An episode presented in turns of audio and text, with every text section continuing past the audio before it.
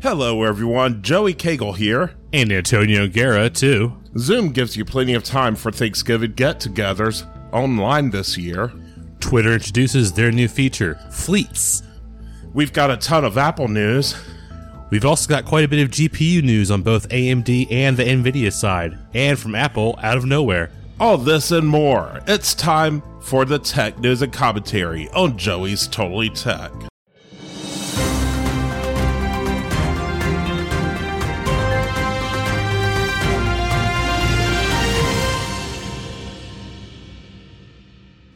Welcome to the November 20th, 2020 edition of the Tech News and Commentary. We've got 12 pages of tech news to go through, so let's go.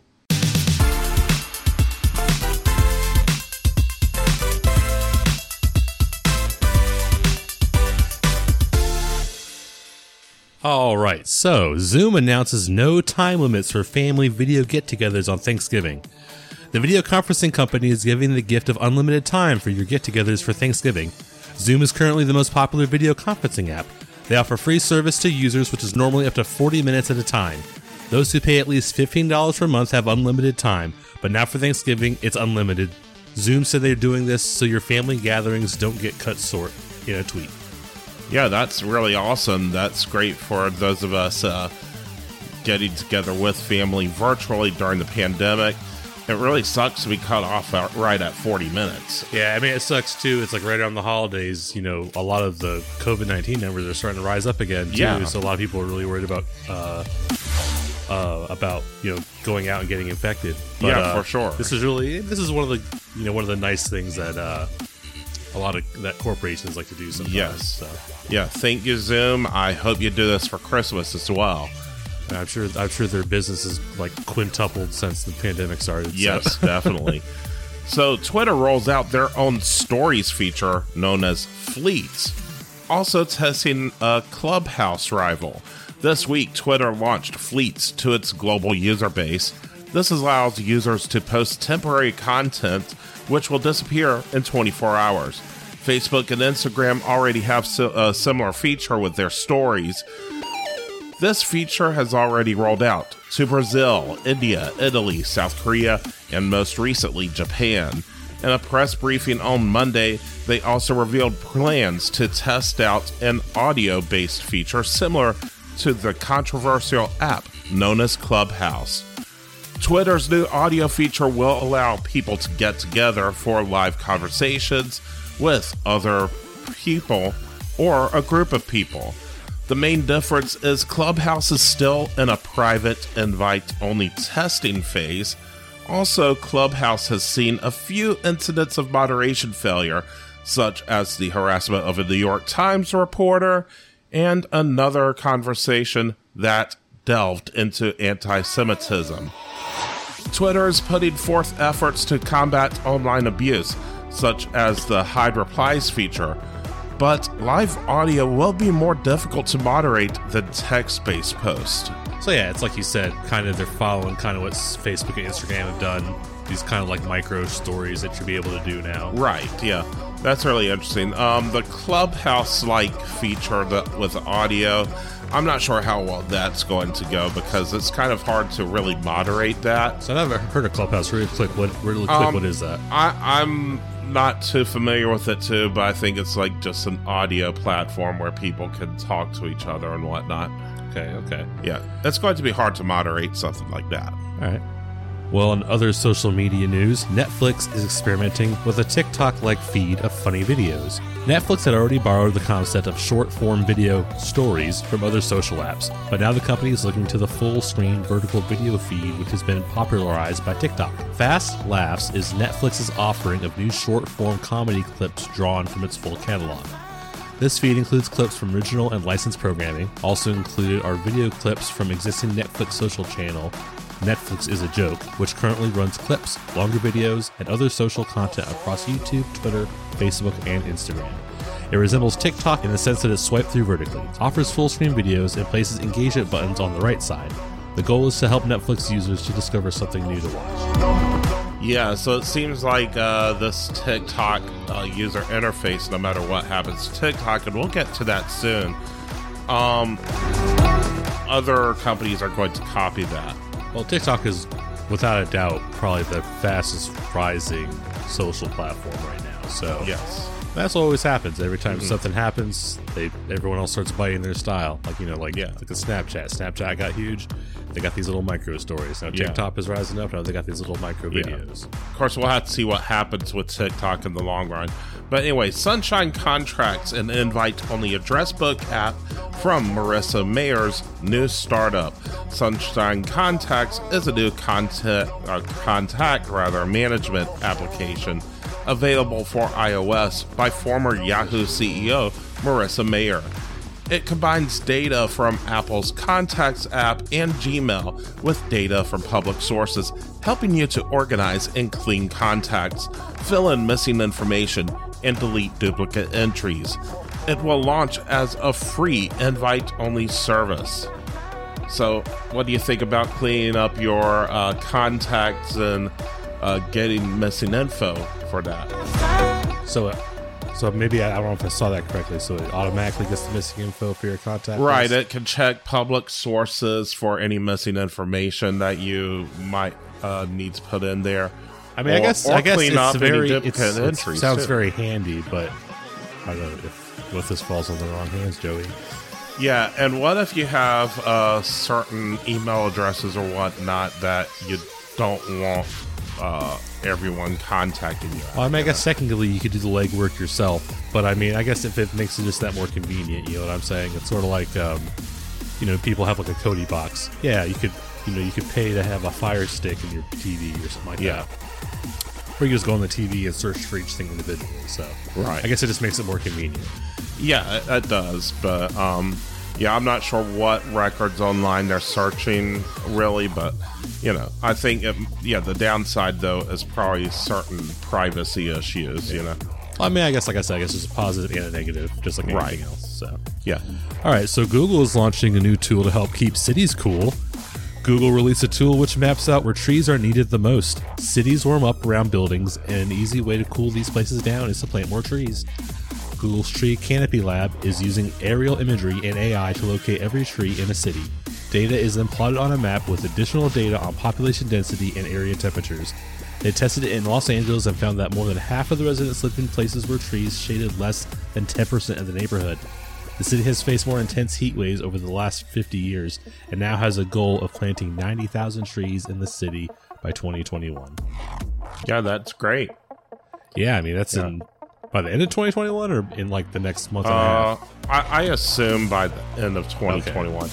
I mean, I lived in Los Angeles for a very short time, and I can tell you there's not enough trees there. I mean, it's a desert. That's what I was thinking is weird. Yeah. It's like, they think, oh, we're going to... I mean, there's plenty of palm trees, but, not enough, like, but those other are imports. Trees. It's a desert. Like, I know, yeah. They just got to get the water, or at least if they don't have the water for, like, trees that we have in North Carolina, maybe certain types of trees, like eucalyptus trees, don't need as much water as what trees need out here. Eucalyptus trees are popular in California, though they're not native there. They grow there well. I guess the psychology is more trees you plant, then maybe you slow down global warming a little bit, then it rains a little bit more. Yeah, so. I mean, there's that too. All right. So Foxconn reportedly is testing a folding iPhone for the September 2022 release. Supply chain reports claim that the long-term assembly partner Foxconn is testing an iPhone for Apple, which is a folding iPhone. This also backs up a claim that Apple ordered screens for a foldable iPhone from Samsung. According to the report, the testing centers on the use of OLED and micro-LED. This choice will affect how production of a final product will be done. China's United Daily News said Apple asked Foxconn to test the screen and also the bearings, the actual folding element, of a folding iPhone device.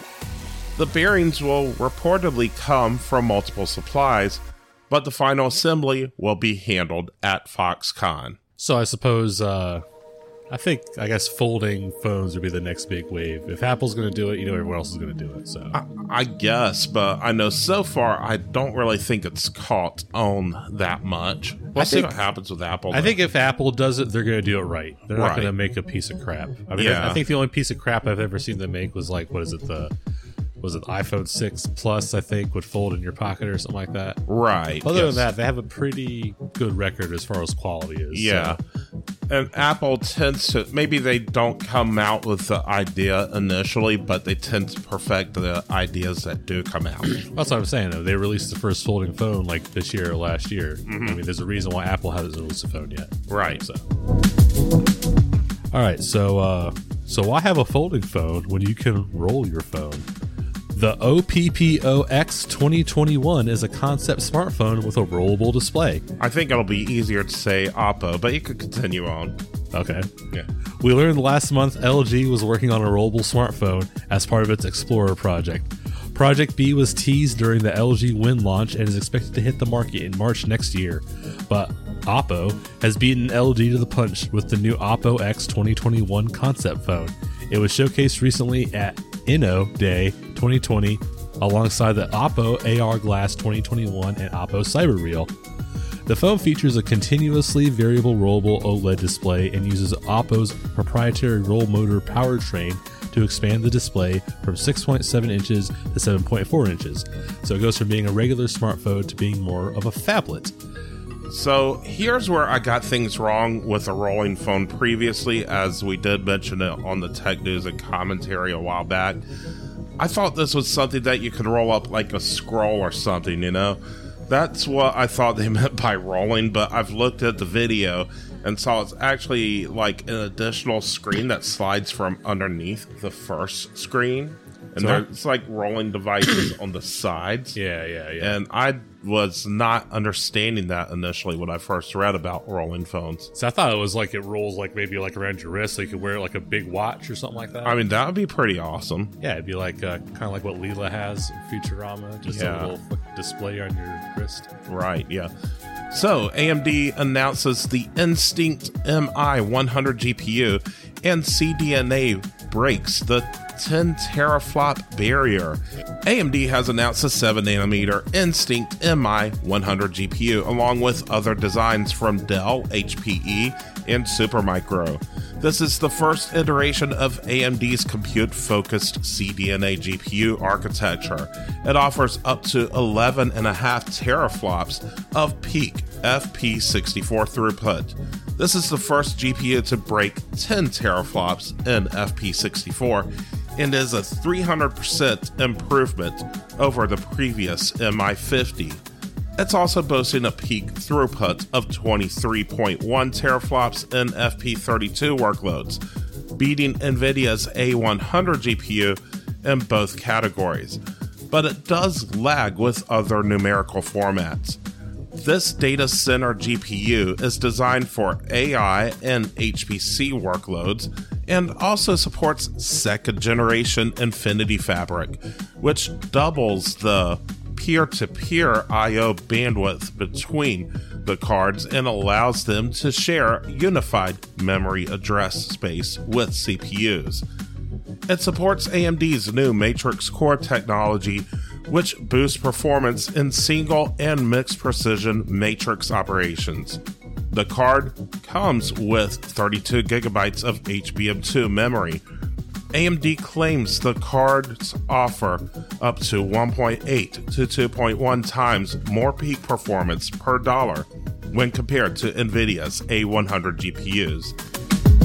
Also, AMD announced its open source ROCm 4.0 developer software. It now has an open source compiler and unified support for OpenMP 5.0, HIP, PyTorch, and TensorFlow.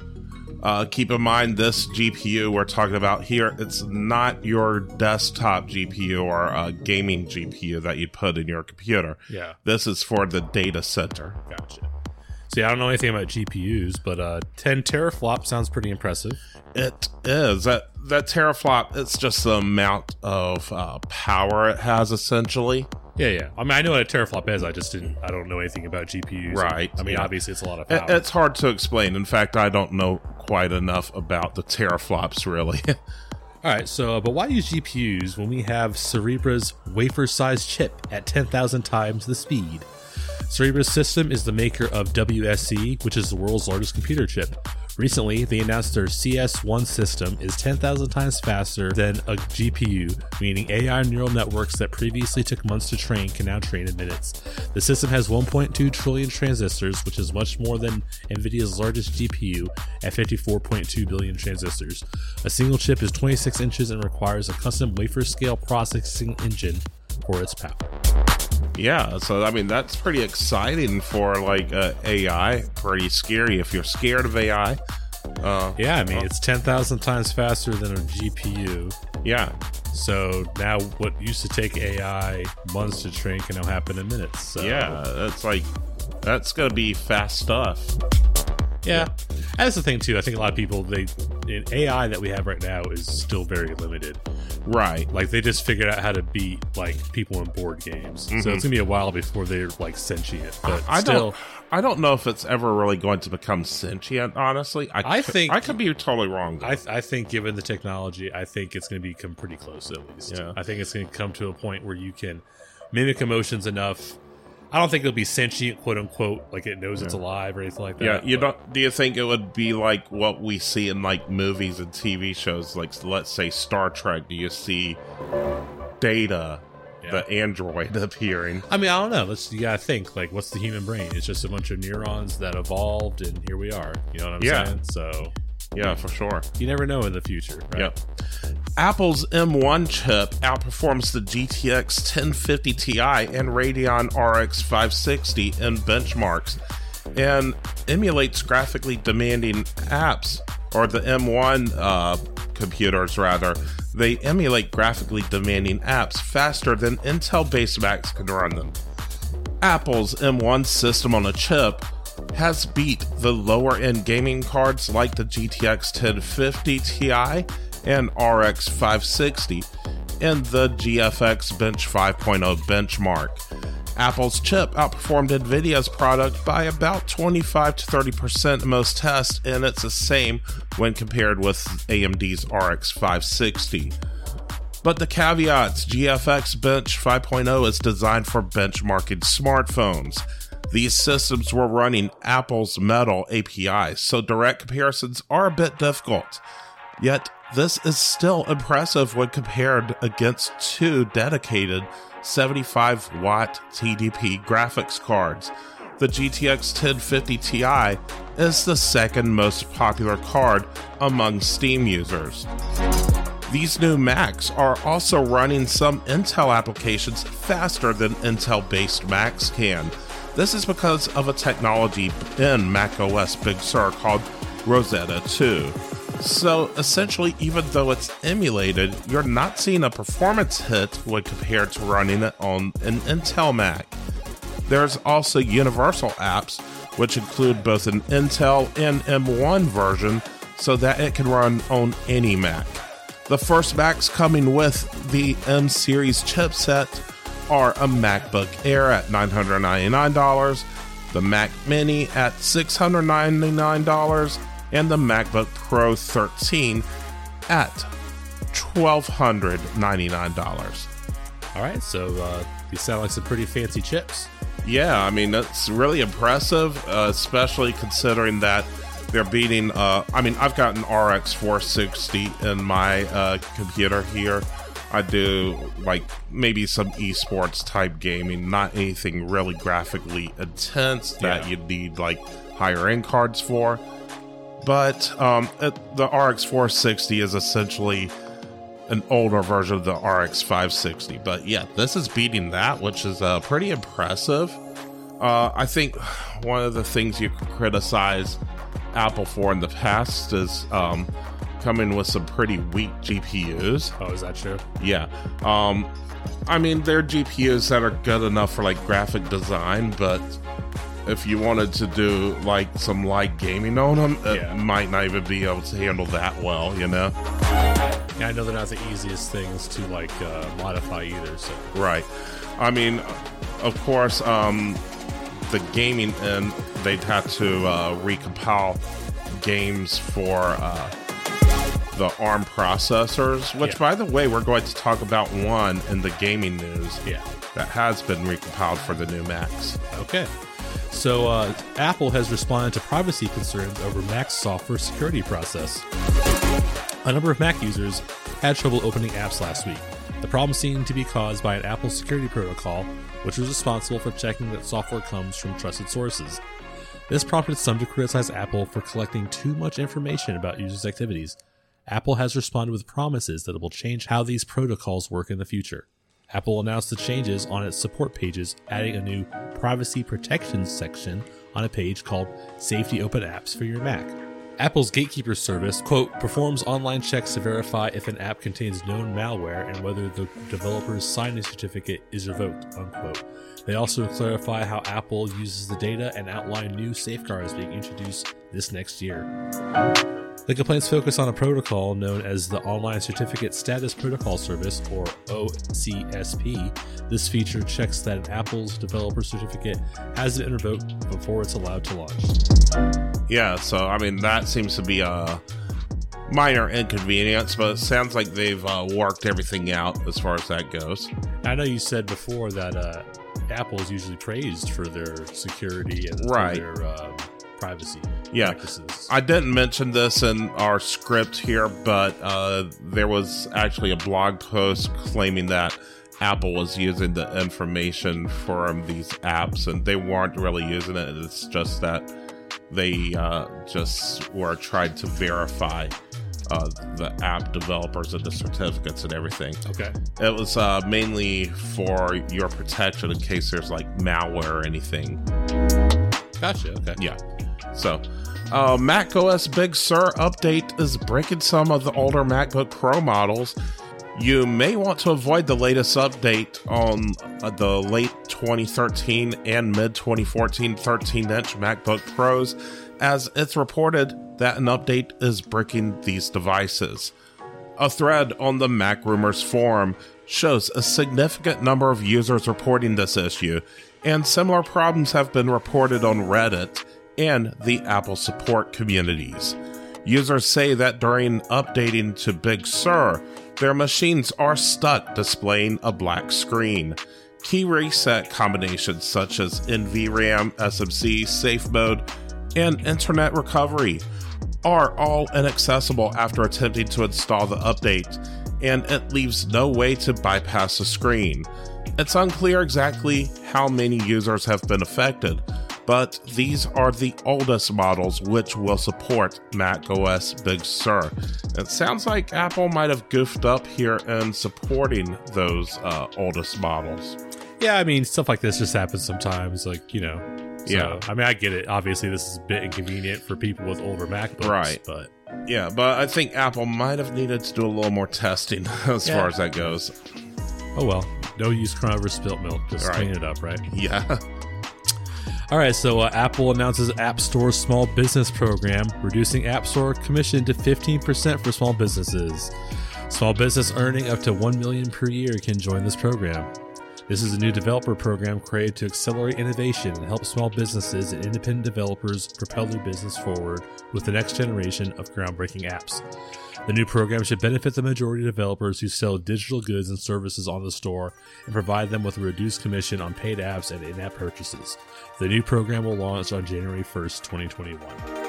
This does nothing for Epic Games and their battle with Apple, however.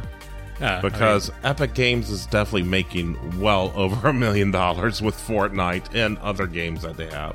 I think Epic Games will be just fine, obviously. Yeah, but yeah, this helps Joe Blow in his garage somewhere. Right, so. But of course they've been involved with this lawsuit against Apple. Oh yeah, this is definitely a backlash to that. I feel like you know, the suit with Epic definitely opened a lot of people's eyes to, like, really? They're taking 30%? Because I didn't know about it. I'm like, wow, that seems like a lot. Like, yeah. And you're getting it from these, you know, billion-dollar gaming companies. That's one thing. But you're taking it out of the pocket of some dude that's just trying to make a little game on his phone. You know what I'm saying? Yeah, definitely. And the last of the Apple news for now, Apple is to pay $113 million to settle Batterygate. The company on Wednesday agreed to pay $113 million to settle consumer fraud lawsuits, which were brought by more than 30 states over allegations it secretly slowed down older phones, older iPhones, that is. The controversy has become known as Batterygate. Apple initially denied that they purposely slowed down the iPhones, but later said they were doing so in order to preserve battery life amid reports of iPhones unexpectedly turning off. Apple maintained it wasn't necessary for iPhone users to replace their phones, but state attorneys general led by Arizona found people who saw no other choice. According to state investigators, Apple's move boosted iPhone sales, quote, potentially by millions of devices per year, end quote. This slowdown reportedly affected iPhones that had been released between 2014 and 2016, first coming to light after iPhone users complained on Reddit and tech blogs. So I just want to start by saying, when I first read the headline, I was thinking, if it costs $113 million to settle Batterygate, I hate to see how much it would cost to settle Assaultgate. Yeah, but yeah, I mean, like I know that I just recently got rid of my 6S because it was starting to be slow. Yeah. You know, I think it's just one of those things. Like, I mean, I get it. Maybe they're having a battery issue, so they're trying to slow down some stuff to help combat that. But at the same time, yeah, obviously they're gonna. If your phone is slowing down, then you're gonna obviously want to buy a new phone. Now my phone isn't going that slow, but the battery does get eaten up pretty quickly. But I've also got a third-party battery in there, so I don't know if that makes a difference. Possibly, okay. Yeah. Airbnb IPO this past week, and they actually turned a profit last quarter. On Monday, the company released its prospectus to debut on public markets. Airbnb allows users to book short-term rentals and experiences while traveling. The company made $219 million in net income on revenues of $1.34 billion last quarter. It's actually down about 19% from a year ago. Of course, this could partly be due to the COVID-19 pandemic. The company has primarily turned net losses, but they've had occasional quarters of profitability, such as Q2 and Q3 of 2018 and Q3 of 2019. The company will trade under the ABNB symbol on NASDAQ. So yeah, I think Airbnb, that's a pretty cool service. Have you ever used them before? Oh yeah, we used them. My girlfriend and I used them this summer. When we went up to Boone for our little vacation. I think one of the coolest things I've noticed, just like in society in the past 10 years, is just the rise of the gig economy. So you got things like Airbnb, you got, you know, Uber, Lyft, you can, you know, deliver parcels for people, you can pick up people's groceries, you can just whip out your phone, fill out a form, and they'll send you a decal or whatever, and you're up and running, you know what I'm saying? It's crazy. Yeah, exactly. Of course, there's positives and negatives to the gig economy, which we won't get into today. That might be a good topic for a bonus content sometime in the future. Foreshadowing. Yeah. All right, so Amazon is shifting Alexa's cloud AI to their own silicon.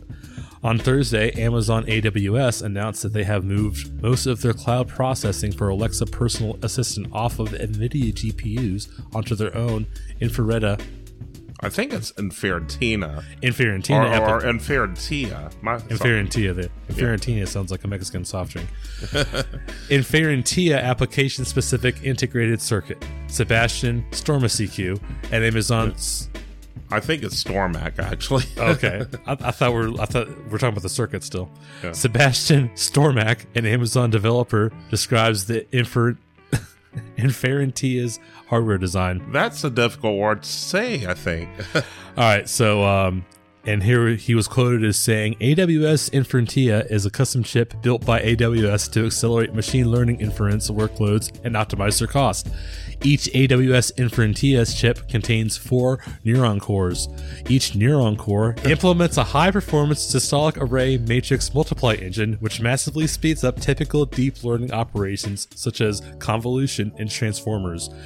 Neuron cores are also equipped with a large on-chip cache, which helps cut down on external memory access, dramatically reducing latency and increasing throughput.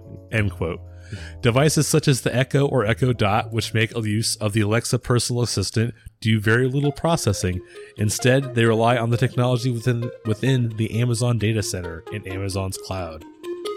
So yeah, there's some hard words in that story. What do you think?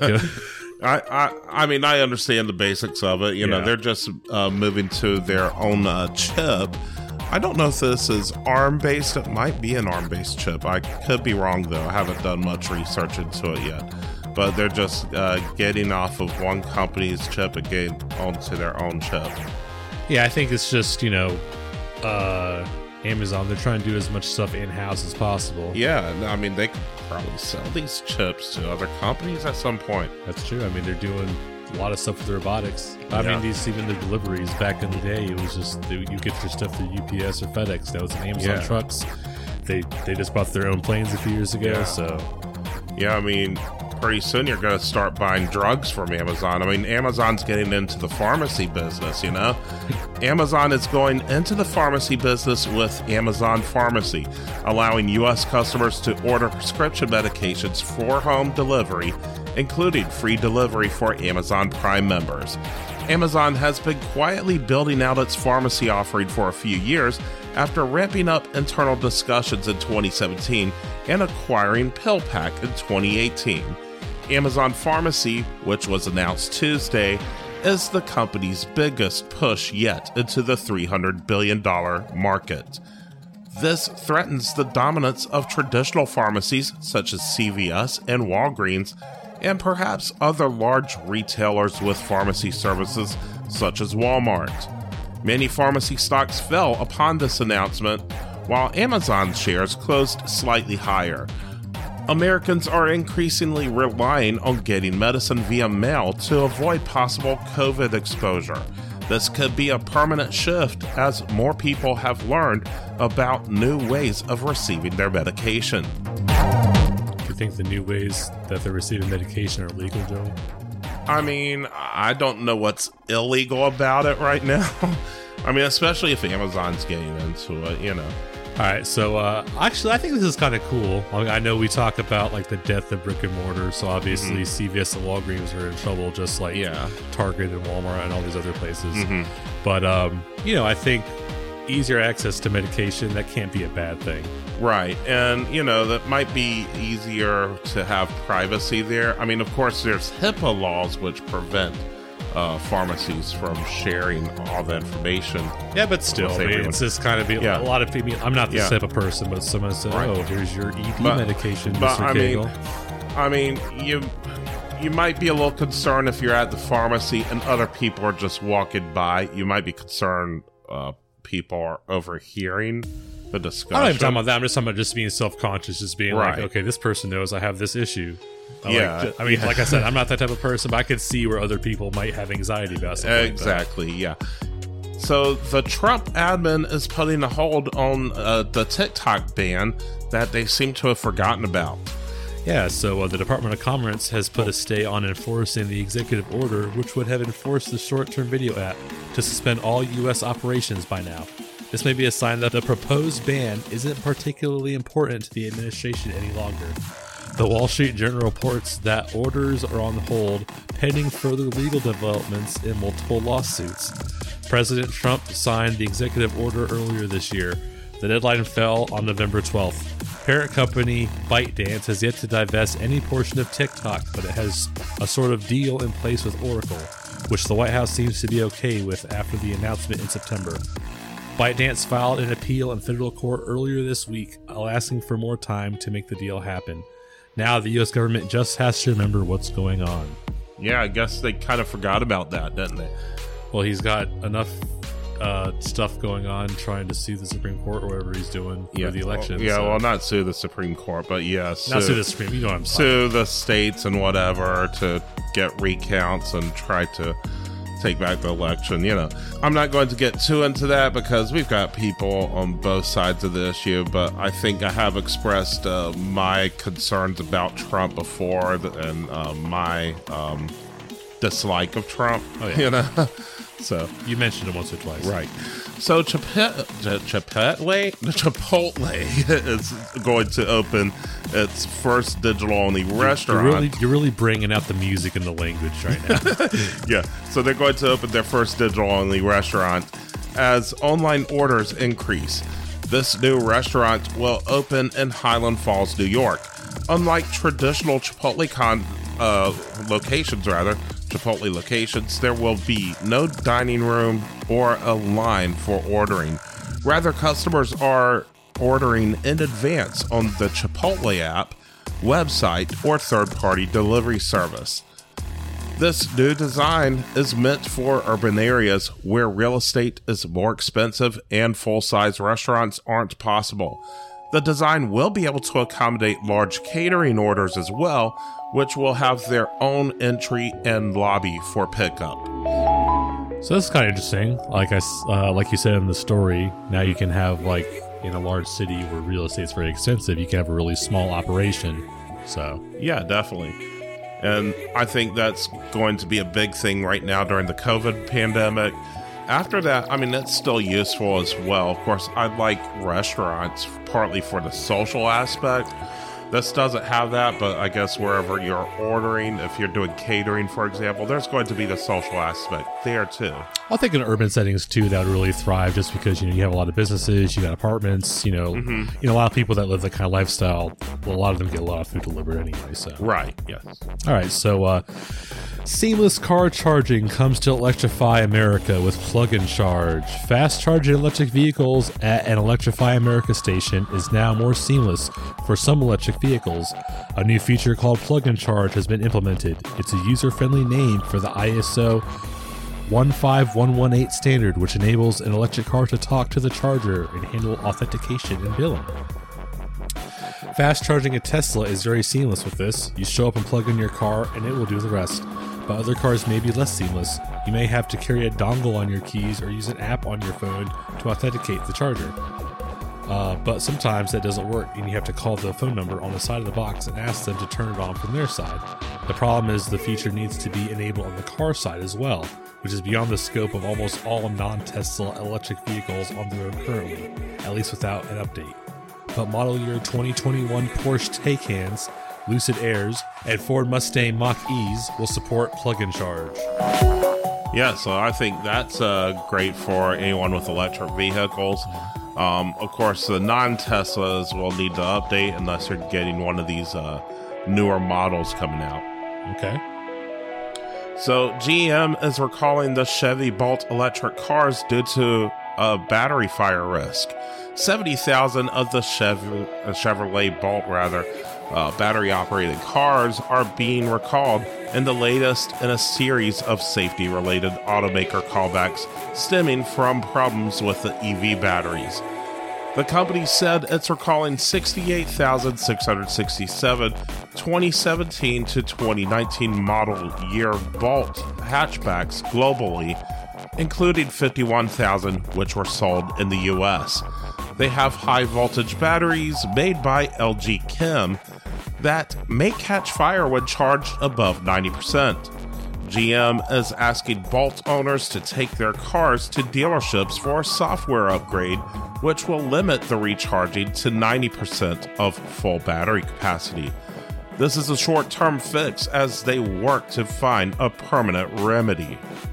This kind of reminds me of the Samsung phones that were exploding? Yes, a few years ago. Yeah, I remember that. I remember my uncle, he's a plumbing wholesaler. Well, he does, like, plumbing, all kinds of appliances. Mm-hmm. So after that happened, like, no one was buying Samsung anything. Oh, yeah. So, I know. That really hit Samsung hard. So stuff like that can really mess up your public image. So, for sure. Hopefully, you know, I know that GM isn't doing the best, so hopefully they can recover from this. All right, and we'll be right back after this message. Well.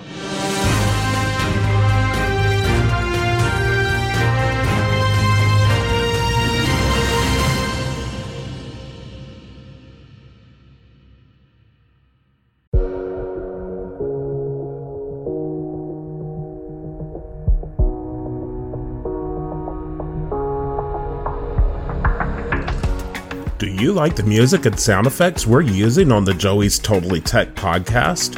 Well, we get the licensing for this music through Epidemic Sound.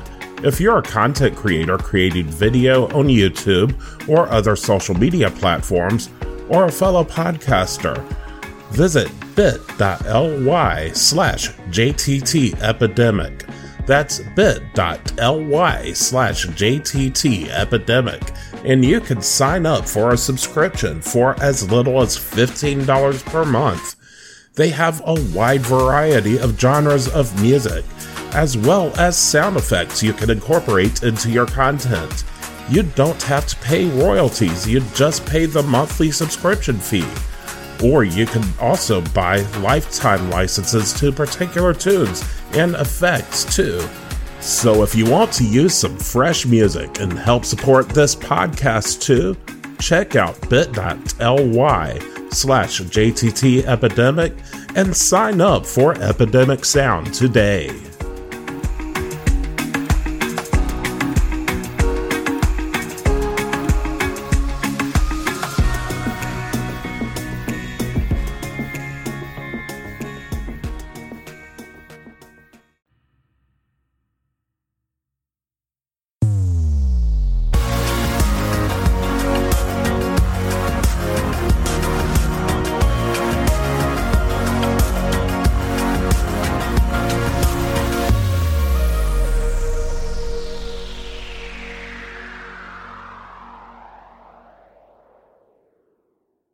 Welcome back.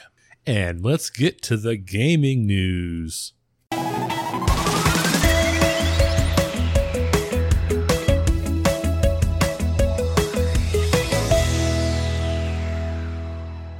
AMD 6800 and 6800 XT graphics cards are now out, and so are the reviews.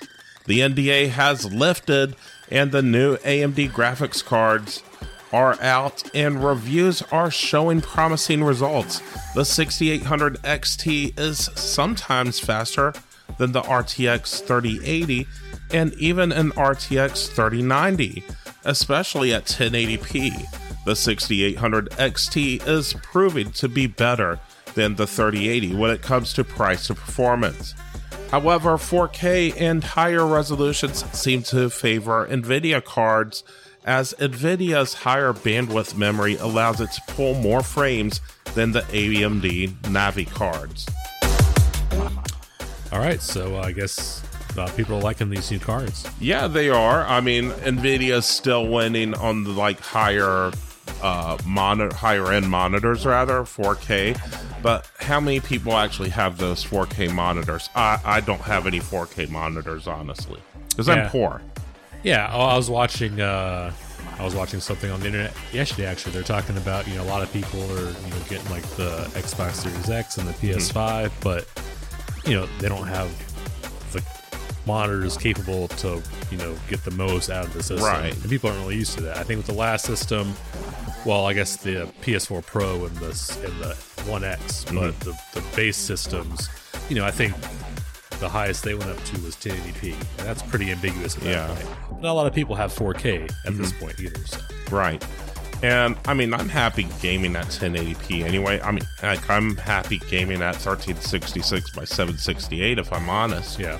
But that's just me. Some people are really hardware snobs, I don't think it's so much hardware snobs. I think it's just they want the best graphics possible. That's the biggest thing. They want to see all the freaking wrinkles and moles and whiskers. But if you talk to them, it's like those are the type of people that say you can't have a gaming PC under like X amount of dollars. Oh, yeah. When I totally could. It may not be the resolution that they wanted at. I can totally build a gaming PC for less. Yeah, well, there you go. So NVIDIA GeForce RTX 3060 Ti performance leaked. and it's faster than the RTX 2080 Super. A slide that was released shows NVIDIA expects the new RTX 3060 Ti to be 1.4 times faster than the RTX 2060 Super. No performance figures were given, but the cards were apparently tested with stock clocks at 1440p resolution and using an Intel Core i9 10900K CPU. NVIDIA appears to be targeting the RTX 2080 Super, with this new model being slightly faster. NVIDIA has yet to confirm the specifications of the graphics card, but they did confirm the RTX 3060 will launch on December 2nd. Yeah, I think that's pretty impressive considering this is going to be more of a mid-range card. It's beating the previous generation's high-end cards pretty fairly easily, I'd say. Okay. Yeah. So NVIDIA is going to have a feature similar to AMD's Smart Access Memory Tech. I think I talked a little bit about that last week. Okay. AMD's latest performance-boosting tech for their big Navi cards might not be a huge advantage after all, as NVIDIA told Gamers Nexus that they will soon enable a feature similar to Smart Access Memory. This boosts data transfer efficiency between the GPU and CPU. NVIDIA already has the feature working on their Ampere graphics cards in its labs. NVIDIA claims this feature will work equally well with Intel and AMD processors and can use the PCI 3.0 bus, whereas AMD's Smart Access Memory only works with AMD Ryzen 5000 series processors, X570 motherboards, and a Radeon RX 6000 GPU. NVIDIA also suggested AMD's feature consists of adjusting PCIe's resizable bar feature, which can be done on almost any modern motherboard if the manufacturer supports the option.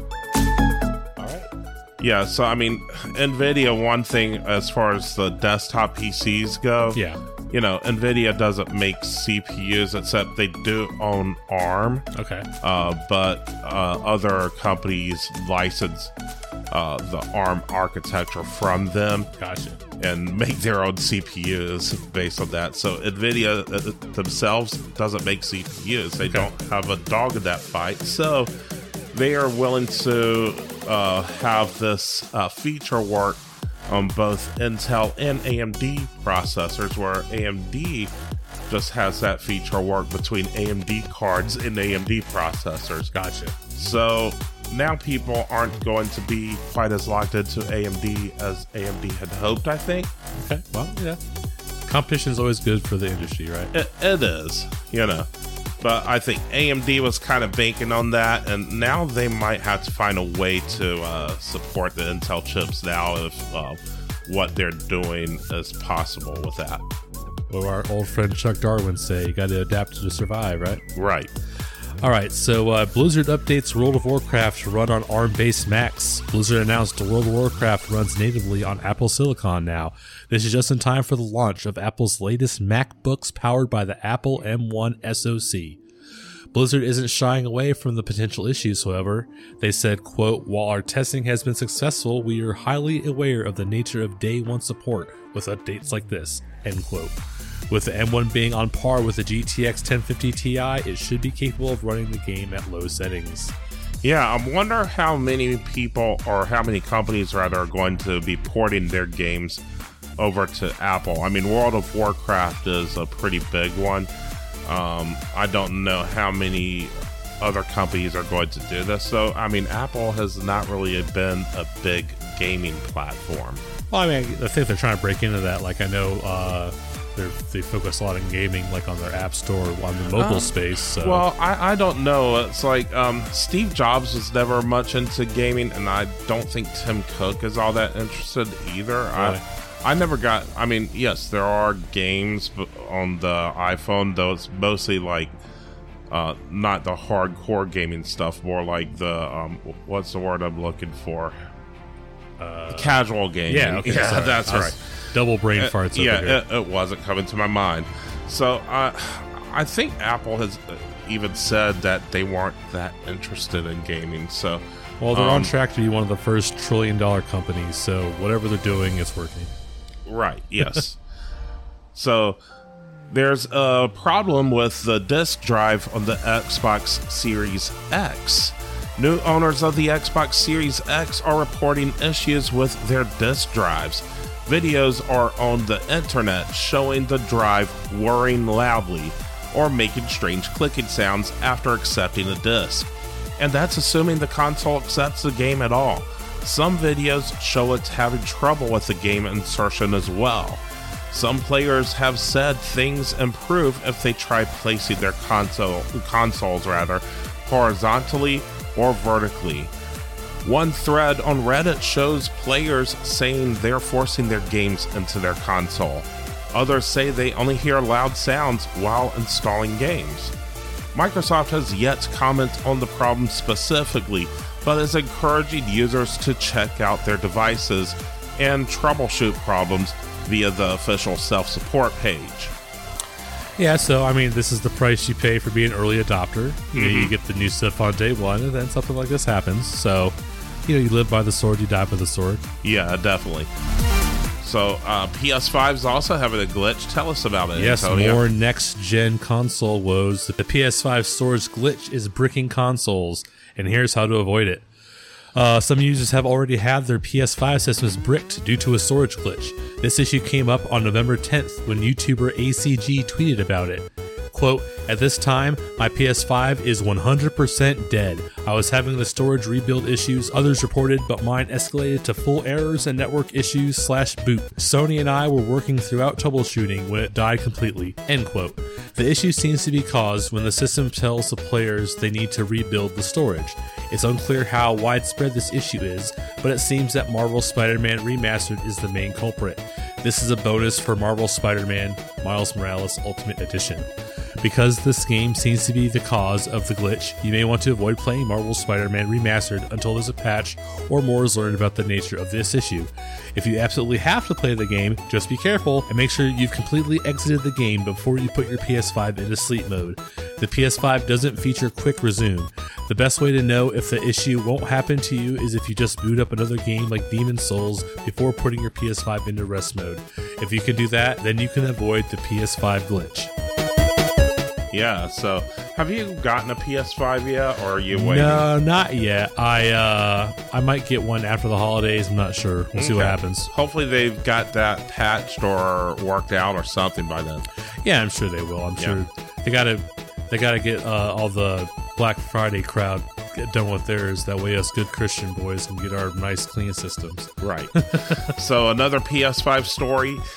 PS5 users could accidentally be playing the PS4 version of Call of Duty Black Ops Cold War. If you buy the cross-gen bundle or the Ultimate Edition, you get both the PS4 and PS5 versions of the game. After buying the game in the PlayStation Store, you can pick and choose which parts you want to download. If you hit download all, of course you've downloaded both versions, and when you do this, it seems the PS5 tends to default to the PS4 version when you hit play. In order to play the PS5 version, you'll have to hit the three dots icon next to the play button and change your selection to the PS5 version. The user interface will refresh, and then you can play the PS5 version.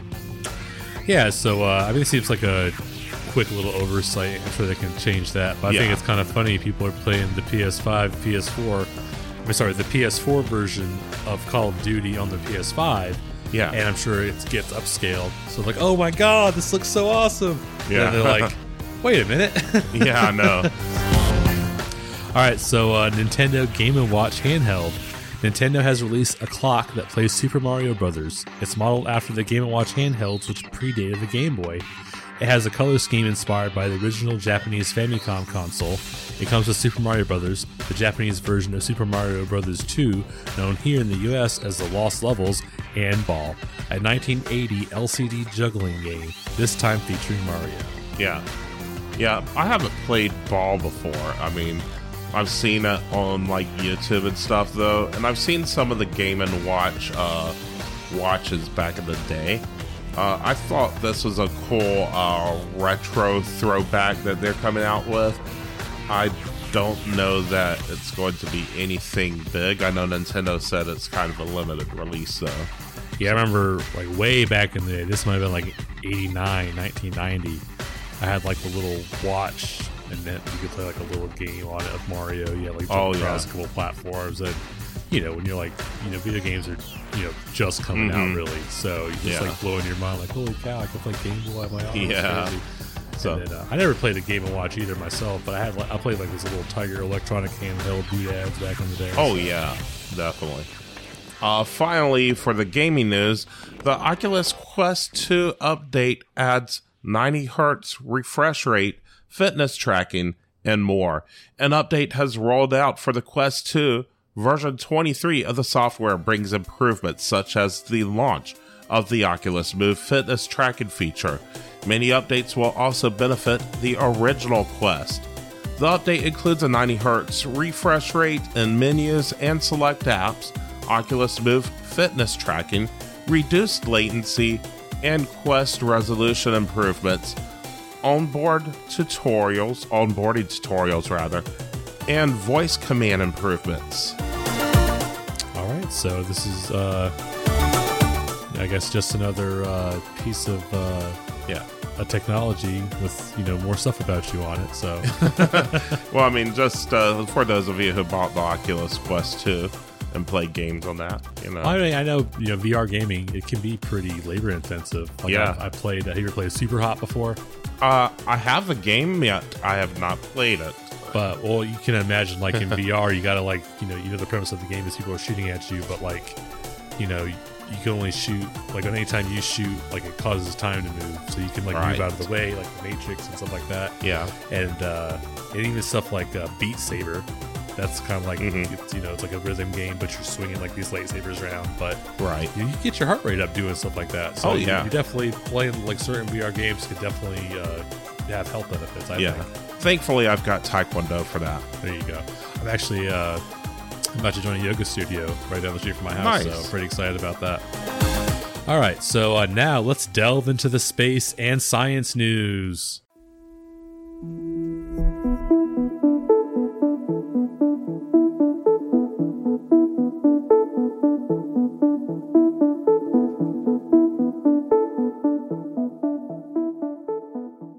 So, COVID vaccine from Moderna, I think I screwed that word up, Moderna, shows a 95% effectiveness rate. After Pfizer's announcement of their 90% effectiveness rate, Moderna has announced their effectiveness rate at 95%, according to the early data.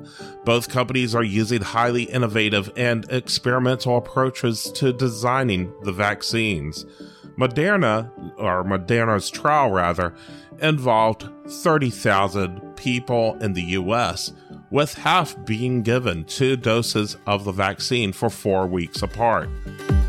The rest had placebos. Only 5 COVID cases had been reported in people given the vaccine, while 90 were reported in those given the placebo. There were 11 cases of severe COVID, but none in the people who were immunized. Pfizer also has since updated their effectiveness rate to 95% as more data has come out. All right, so now you remember I just said about early adoption.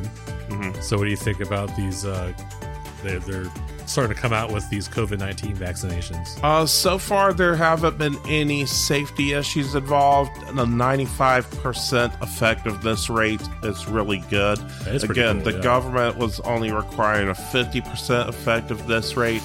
So, I mean, I'm looking forward to these vaccines coming out. Again, like I said, there haven't been any safety issues so far. I think with as quickly as we probably need to get this vaccine out, if anything comes up, that would be an unfortunate side effect. Hopefully, everything's going to be pretty safe. Yeah, hopefully. Hopefully by this time next year, we can, you know, go grocery shopping without a mask on or something like that. That would be great. And we'd love to be able to go to concerts, go to restaurants, and, you know, sadly, Abari here in Charlotte closed down because they couldn't get enough business, or they couldn't stay in business. Yeah, I know. There's this place over on Independence. They had just built it. They had just opened like a few months before the pandemic opened. It's called Coliseum V. Yeah. It's like a VR thing. So the last thing you want to do during a pandemic is put stuff over your eyes that other people's eyes have been on. So. Right, yeah. So, I mean, it's sad that some of these businesses, some of them that I really liked, like Abari, which was like a video game bar.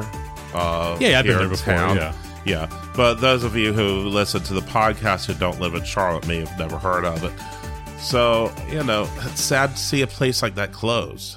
Yeah, I mean, that's a pretty cool concept, especially I know you're a big retro gamer. So yeah, definitely. And it sucks that this pandemic has screwed so much stuff up, but hopefully this vaccine helps us get back on track here. Yeah, hopefully. Yeah.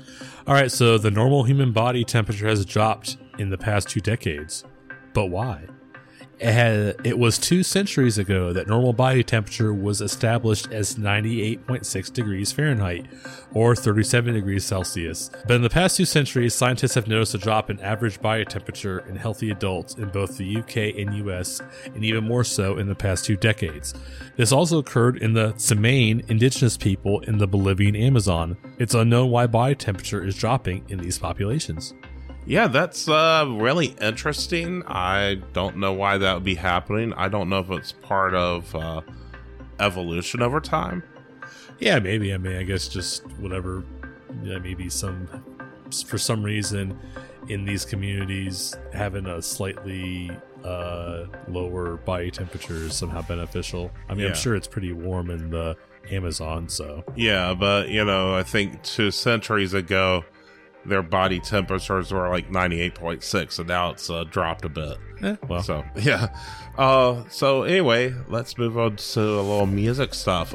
Put those jams in your brain, man, and rock out. You could literally have that music in your head. I mean, I get music stuck in my head all the time, but not like this. Have you ever wanted speakers which just shoot sound into your head so you could listen privately without wearing your headphones? Well, thanks to sound beaming technology, that can happen. An Israeli startup, Novato, I think it's pronounced, announced that the Sound Beamer 1.0, or they announced that they're coming out with that. This is the world's first branded consumer product, which uses sound beaming technology. Other companies like Hypersound have tried this, but this is a little different. Other alternatives broadcast the audio in one general direction, but Sound Beamer 1.0 beams the ultrasonic sound waves straight to your ears as you move around. It uses a 3D sensing model or module, which, at the touch of a button, seeks out the user's ears and pumps the sound waves directly to them. This device can forge and maintain pockets of sound on either side of the user's head, tracking the ear positioning so they can move around freely, or so that you can move around freely without being interrupted. It also works in either stereo or spatial 3D mode. I mean, are wireless headphones really that inconvenient? I mean, sometimes the headphones can irritate my ears a little bit, really? Wireless or not. Sometimes I get tired of wearing them after a while. I think it's pretty cool. I mean, it's definitely interesting that you have this little device that senses where your ears are and just shoots it at you. So I think that's pretty cool. So. Yeah, definitely. All right. So 3D printed tiles help revive coral beds in Hong Kong's coastal waters. A project aiming to restore lost coral beds in the Hong Kong waters found that hexagonal clay tiles made with 3D printers provide a suitable habitat for the species to grow and repopulate.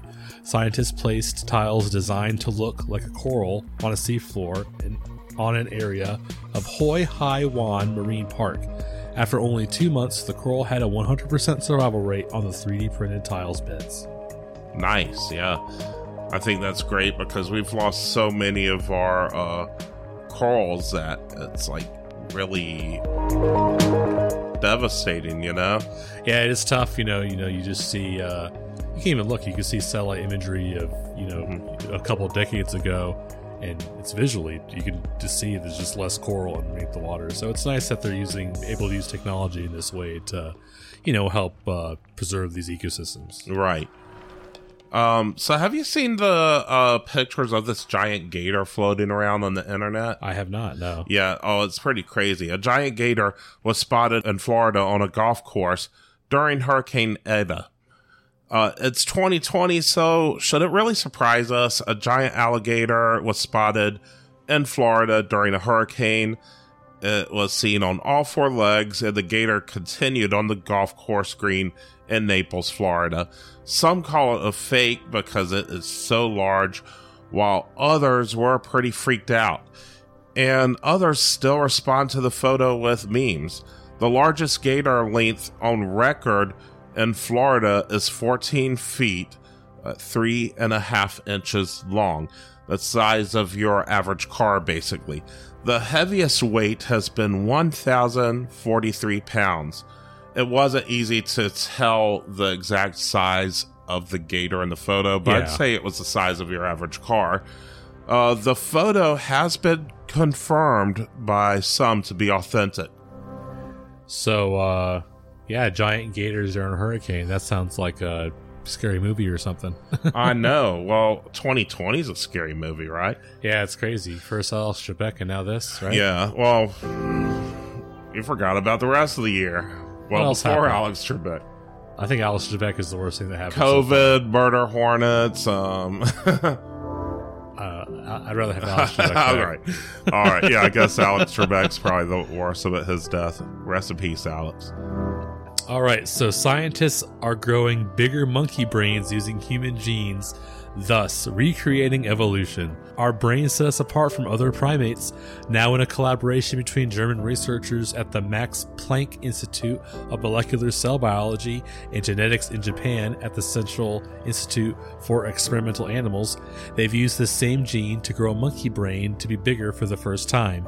This could replicate the moment in evolution where humans became separate from other primates.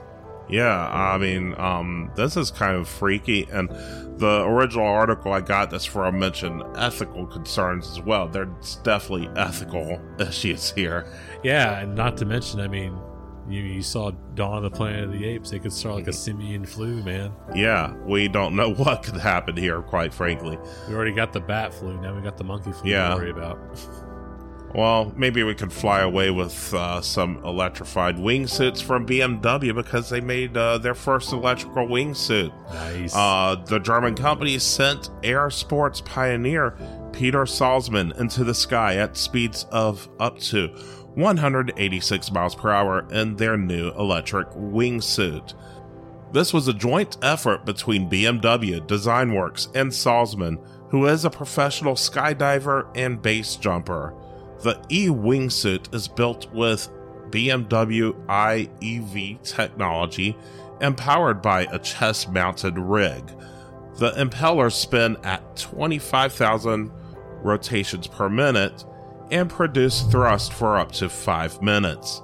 The aim of this wingsuit is to increase performance and eventually allow for longer distances to be covered.